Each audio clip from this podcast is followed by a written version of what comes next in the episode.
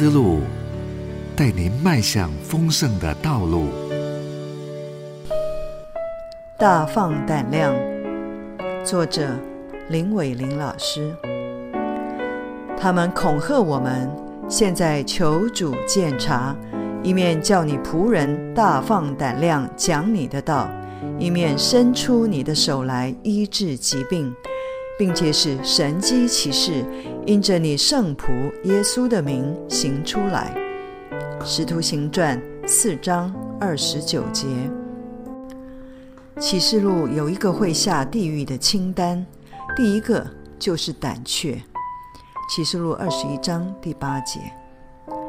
这实在令人惊吓，因为这几乎是每个人许多时候的表现，尤其。在这光明与黑暗越来越对视的末后时代，信仰见证的考验随时发生。我们如何能总是无惧呢？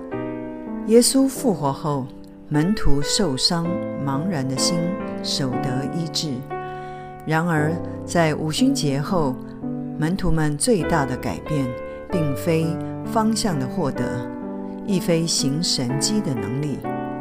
以彼得为例，他最引人注意的是变得十分勇敢。这个曾让他羞愧的品格，脱胎换骨似的展现了，以致在美门医治布道事件后，引来犹太官长们捉拿提问。这些人几乎是四十多天前不易审问耶稣的原班人马，长老、文士。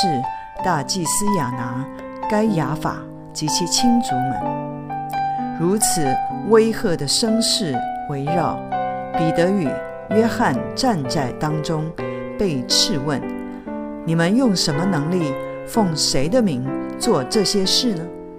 不久前，彼得在大祭司的院子，连一个卑女都可以把他吓到不认耶稣的名，还极力撇清。这时，却义正言辞地说：“天下人间没有四下别的名，我们可以靠着得救。”弄得官长们稀奇，这不就是跟过耶稣的无学问小民，什么时候变得如此气宇不凡、正气凌人？他们拿不出法子刑罚，只好恐吓，却无效。